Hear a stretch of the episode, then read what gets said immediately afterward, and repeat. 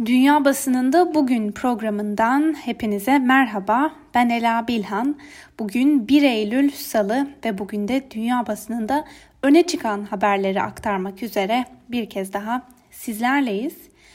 Bugün bültenimize dün de yaptığımız gibi başkanlık seçimlerine 2 aydan az bir süre kalan ABD'de artan gerilime ilişkin aktarılan haber ve yorumlarla başlayalım. Ee, Başkan Donald Trump dün düzenlediği basın toplantısında Adalet Bakanlığı ve İç Güvenlik Bakanlığı'nın ortak bir operasyonla solcu sivil itaatsizlik eylemleri olarak değerlendirdiği şiddet olaylarını soruşturmaya hazırlandıklarını açıkladı. Trump, e, Demokrat Parti'nin 3 Kasım seçimlerindeki başkan adayı Joe Biden'ı vandallara moral yardım yapmakla suçladı. Öbür taraftan Trump şiddet olaylarında yüzü Oregon eyaletinin Portland kentinde olmak üzere 200'den fazla kişinin gözaltına alındığını da söyledi. Biz bizler Amerika'da asla çetelerin düzenine boyun eğmeyeceğiz diyen Trump, eğer ülkeyi çeteler idare ederse o zaman demokrasi aslında ölmüş demektir diye konuştu. Buna karşılık Demokrat Başkan adayı Joe Biden da 3 Kasım seçimlerinde en çekişmeli geçmesi beklenen eyaletlerden biri olan Pensilvanya'da düzenlediği bir mitingde Başkan Donald Trump'ı ülke genelinde protestolar devam ederken kaos tohumları ekmekle eleştirdi. Ve Voice of America'nın aktardığına göre e, Trump'a karşı bugüne kadarki en sert eleştirilerini dile getirdiği konuşmasında Trump'ı kentlerde şiddeti körüklemekle suçlayan Joe Biden, başkan uzun zamandır bu ülkedeki her türlü ahlaki liderlikten vazgeçti. Şiddeti sona erdirmiyor çünkü yıllardır kendisi bunu teşvik etti diye de konuştu. Voice of America'ya benzer bir şekilde bugün New York Times gazetesinin de e, gündeminde Trump ve Biden arasında büyüyen gerilim var. Biden güvenlik meselesi konusunda Trump ile yüzleşiyor başlıklı habere göre. Joe Biden Trump'ın ülkede büyüyen şiddeti durduramayacağını söylüyor. Buna karşılık Trump ise ülkede güvenliğin olmadığını ancak başkan olursa güvenlik endişelerinin de ortadan kalkacağını söylüyor.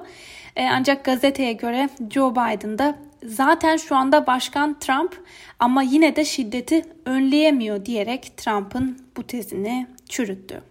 Gazeteden Michelle Goldberg bugün bu konuda kaleme aldığı köşe yazısında şu ifadeleri kullanmış.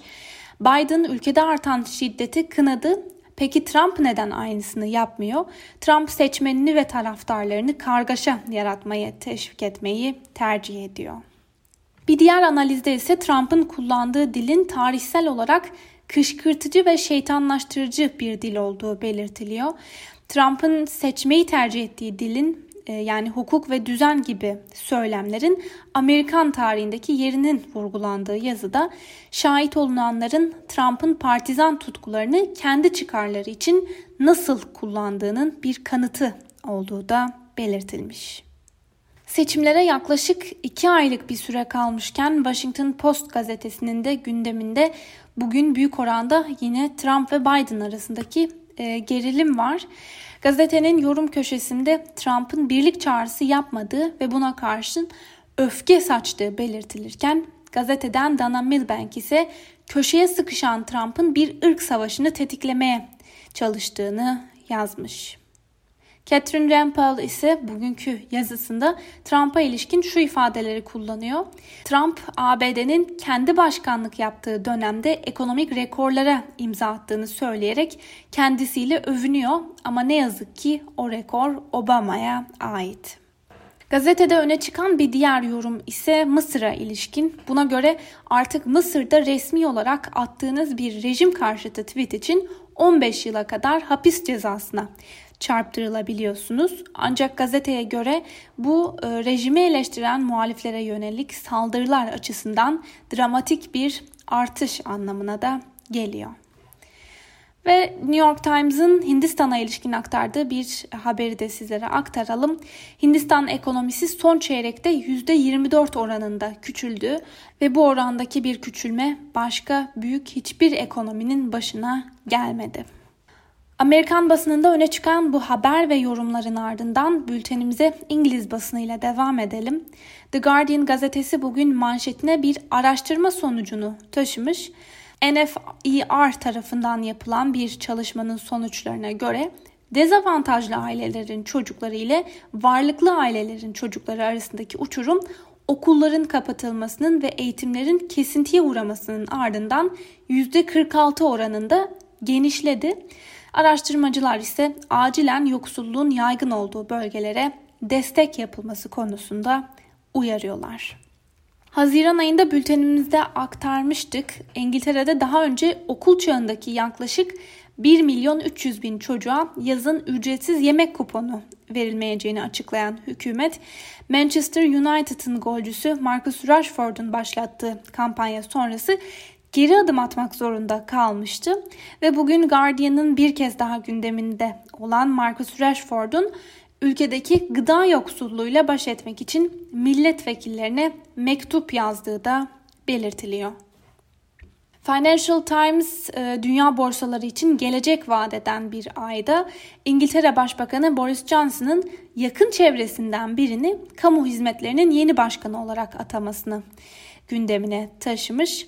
E, Mayıs ayında 10 numaranın daimi sekreteri olarak işe alınan Simon Case, kabine sekreteri ve kamu hizmetleri başkanı olarak Mark Stedwell'in yerini alacak. Gazete bunun Boris Johnson'ın e, devletin işleyişinde reform yapmaya yardımcı olması için güvenilir bir figür istediğinin bir işareti olarak okunabileceğini söylüyor. Boris Johnson'ın yaptığı bu atama bugün The Times'ın da ilk sayfasında yer edinmiş. Gazete Simon Case'in kamu hizmetlerini sarsacağını ama aynı zamanda kendisinin Johnson'ın özgür düşünen bir müttefiği olduğunu da söylüyor. Gazetenin ilk sayfasında yer alan bir diğer haber ise karantina kur- kurallarına ilişkin. Buna göre Portekiz'den Birleşik Krallığa dönen tatilciler hala bir belirsizlik içerisinde çünkü karantinaya girip girmeyecekleri hala belli değil. İspanya'da son haftalarda tekrar hızlı bir yükselişe geçen vaka sayıları İngiltere hükümetini belli önlemler almaya teşvik ediyor olsa da hükümet hala net bir karar almış değil. The Daily Telegraph'ın manşetinde bugün ülkede çokça tartışılan eğitim meselesi var. E, buna göre İngiltere Eğitim Bakanı Gavin Williamson salgın nedeniyle eğitim dönemini kaçıran öğrenciler için bir telafi imkanı yaratmak amacıyla sene sonu sınavlarının ertelenmesi fikrini değerlendiriyor. Independent gazetesinde aktarılan önemli bir yazıyla devam edelim. Trump'ın tarihteki en harika Japon başbakanı dediği Shinzo Abe'den sonra dünyanın üçüncü büyük ekonomisini neler bekliyor? Bazı uzmanlar Abe'nin ayrılışının Japonya'da siyasi boşluk açma riski barındırdığını söylerken kimileri de ekonomi politikalarında ciddi bir değişiklik beklemiyor. Teneo Intelligence adlı iletişim ve danışmanlık şirketinden Tobias Harris'e göre Abe sonrası Japonya'yı zor bir yıl bekliyor. Harris başbakanlık makamına gelecek ismi ulusal güvenlik stratejisinden ABD ile yürütülen müzakerelere ve yeni savunma programının temel esaslarına kadar geniş çapta tartışmaların beklediğini vurguluyor. Kasım ayında ABD'de yapılacak seçimleri işaret eden analist bir sonraki başbakanın kendisini Trump'ın yeniden seçilmesine ya da yeni bir yönetimin geçişine hazırlaması da gerekecek diyor. Abe'nin sağ kolu Yoshida Suga'nın adı başbakanlık için ilk sıralarda geçerken Harris de Liberal Demokrat Parti'nin istikrar ve süreklilik açısından yeni lideri belirlemede hızlı hareket edeceğini söylüyor. Ekonomist dergisinin istihbarat biriminden Asya uzmanı Vakas Adenvala ise Abe'nin ayrılışının Japonya'da siyasi boşluk açma riskini barındırdığını savunuyor. Öbür taraftan Kyodo haber ajansının yaptığı bir anket eski savunma bakanı Shigeru Ishiba'nın da Abe'nin muhtemel halefleri arasında en rağbet gören isim olduğunu gösteriyor. Parti içindeki liderlik oylamasının 14 Eylül'de gerçekleşmesi, 17 Eylül'de de parlamento oturumunda yeni ismin onaylanması bekleniyor. Independent gazetesinden Bell True ise bugün Birleşik Arap Emirlikleri ve İsrail arasında 14 Ağustos'ta imzalanan normalleşme anlaşmasına ilişkin şu ifadeleri kullanmış. Birleşik Arap Emirlikleri İsrail anlaşması barış sürecini başlatmakta neden başarısız olabilir? Tarihi addedilen anlaşma birçok kişinin yaratacağını düşündüğü canlandırıcı etkiye pek de sahip değil. Öbür taraftan Birleşik Arap Emirlikleri gazetesi Kaleş Times ise bugün İsrail ile yapılan resmi görüşmenin fotoğrafını ilk sayfasına taşıyarak manşetine de Salam Shalom bölgede yeni bir sayfa diye yazmış ve gazetenin bu hamlesi İsrail basınında geniş bir yer bulurken e, birçok gazete ve haber portalı da ikili ilişkiler açısından önemli sayılan bu gelişmeyi olumlu bir hamle olarak nitelendirmiş. E, Alman basınında hafta sonu Berlin'de yapılan korona karşıtı eylemlerin yankısı sürüyor. Bugün Die Welt'ten Thomas Witzhum'un konuya ilişkin hem görüşlerini hem de siyasilerin görüşlerini aktardığı yazıda şu ifadelere yer verilmiş. Bana göre belirli eylemleri yasaklamak mümkün olabilmeliydi. Salgın döneminde toplu halde bir araya gelmek yasaklanmıştı. Bu kurallar hala geçerli değil mi? Herkesin kafasında soru işaretleri olduğu gibi e, birlikte de buna ilişkin şüpheler var. Peki bir sonraki eylemlerde nasıl bir strateji izlenecek? Onlara da izin verilecek mi? Berlin'de yapılan eylemleri ürkütücü bulan Avusturya basınından Der Standard gazetesi ise şu yorumu yapıyor. Nefret toplumun merkezine yerleşiyor. Bütün ölçütler ters yüz oldu. Hükümetin uyguladığı korona politikası Nazi rejimiyle kıyaslanıyorsa toplumda uçurumlar açılıyor demektir. Ağzımızı ve burnumuzu kapatan maske bir işkence aracı değil ama anlaşılan eylemlere katılanlar bu gösteri çağrısını yapanlar arasında aşırı sağcı partiler olan AFD ve NPD'nin de yer almasını hiç mi hiç önemsemiyor. Bulgar basınından sol görüşlü Duma gazetesi gösterilerin yersiz olduğunu belirttiği yorumda e, başkalarına zarar vermek hak değildir diyor ve şöyle devam ediyor. Berlin ve Almanya'nın diğer şehirlerindeki anti korona protestoları özgürlük konusunda çarpık bir anlayış üzerine kurulu. Gelişmemiş beyinler özgürlük ve hak talebinde bulunduğunda bunlar birer anti değere dönüşür ve toplumu tehdit eder. İspanyol El Pay gazetesinden Timothy Sinder ise bugünkü yazısını Trump'a ayırmış ve yazıda şu ifadeleri kullanıyor. İşte Trump'ın tweetleri ve faşizmi ABD Başkanı Kasım seçimlerinin askıya alınmasını veya posta yoluyla oy kullanmanın hileye neden olacağını savunduğunda konumunu onu başka bir şekilde görevde tutmak için kullanacağını da açıkça belli etti. Eurotopics'te aktarılan bir haberle devam edelim. Belarus Devlet Başkanlığı seçiminden sonraki gelişmeler belirsizliğini koruyor. Protestolar devam ediyor. Fabrikalar grevde ama devlet başkanı Lukashenko'nun muhalefete ödün vermeye ya da istifa etmeye hiç niyeti yok. Avrupa medyası ise ülkede bundan sonra işlerin nasıl yürüyeceğini de tartışmaya devam ediyor. Kiril Rogov Rus haber portalı Eko Moskvi'deki yazısında uzun zamandır iktidarda olan hükümdarın geleceğine dair pek de umut olmadığını savunuyor.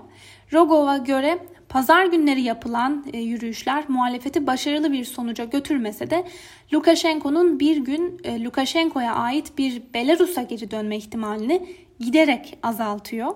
Belarus'ta Lukashenko sistemini destekleyen geniş bir kitle olduğunu düşünüyorum ama bizzat Lukashenko'nun bu kitleyi harekete geçirmesi çok da mümkün görünmüyor.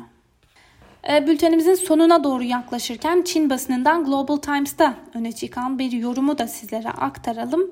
Texas Üniversitesi Siyaset Bilimi Bölümü Başkanı John Taylor, Global Times'a verdiği bir röportajda ABD başkanlık yarışını Joe Biden'ın kazanması durumunda Çin ile ABD arasındaki ilişkilerin değişeceğini savunuyor.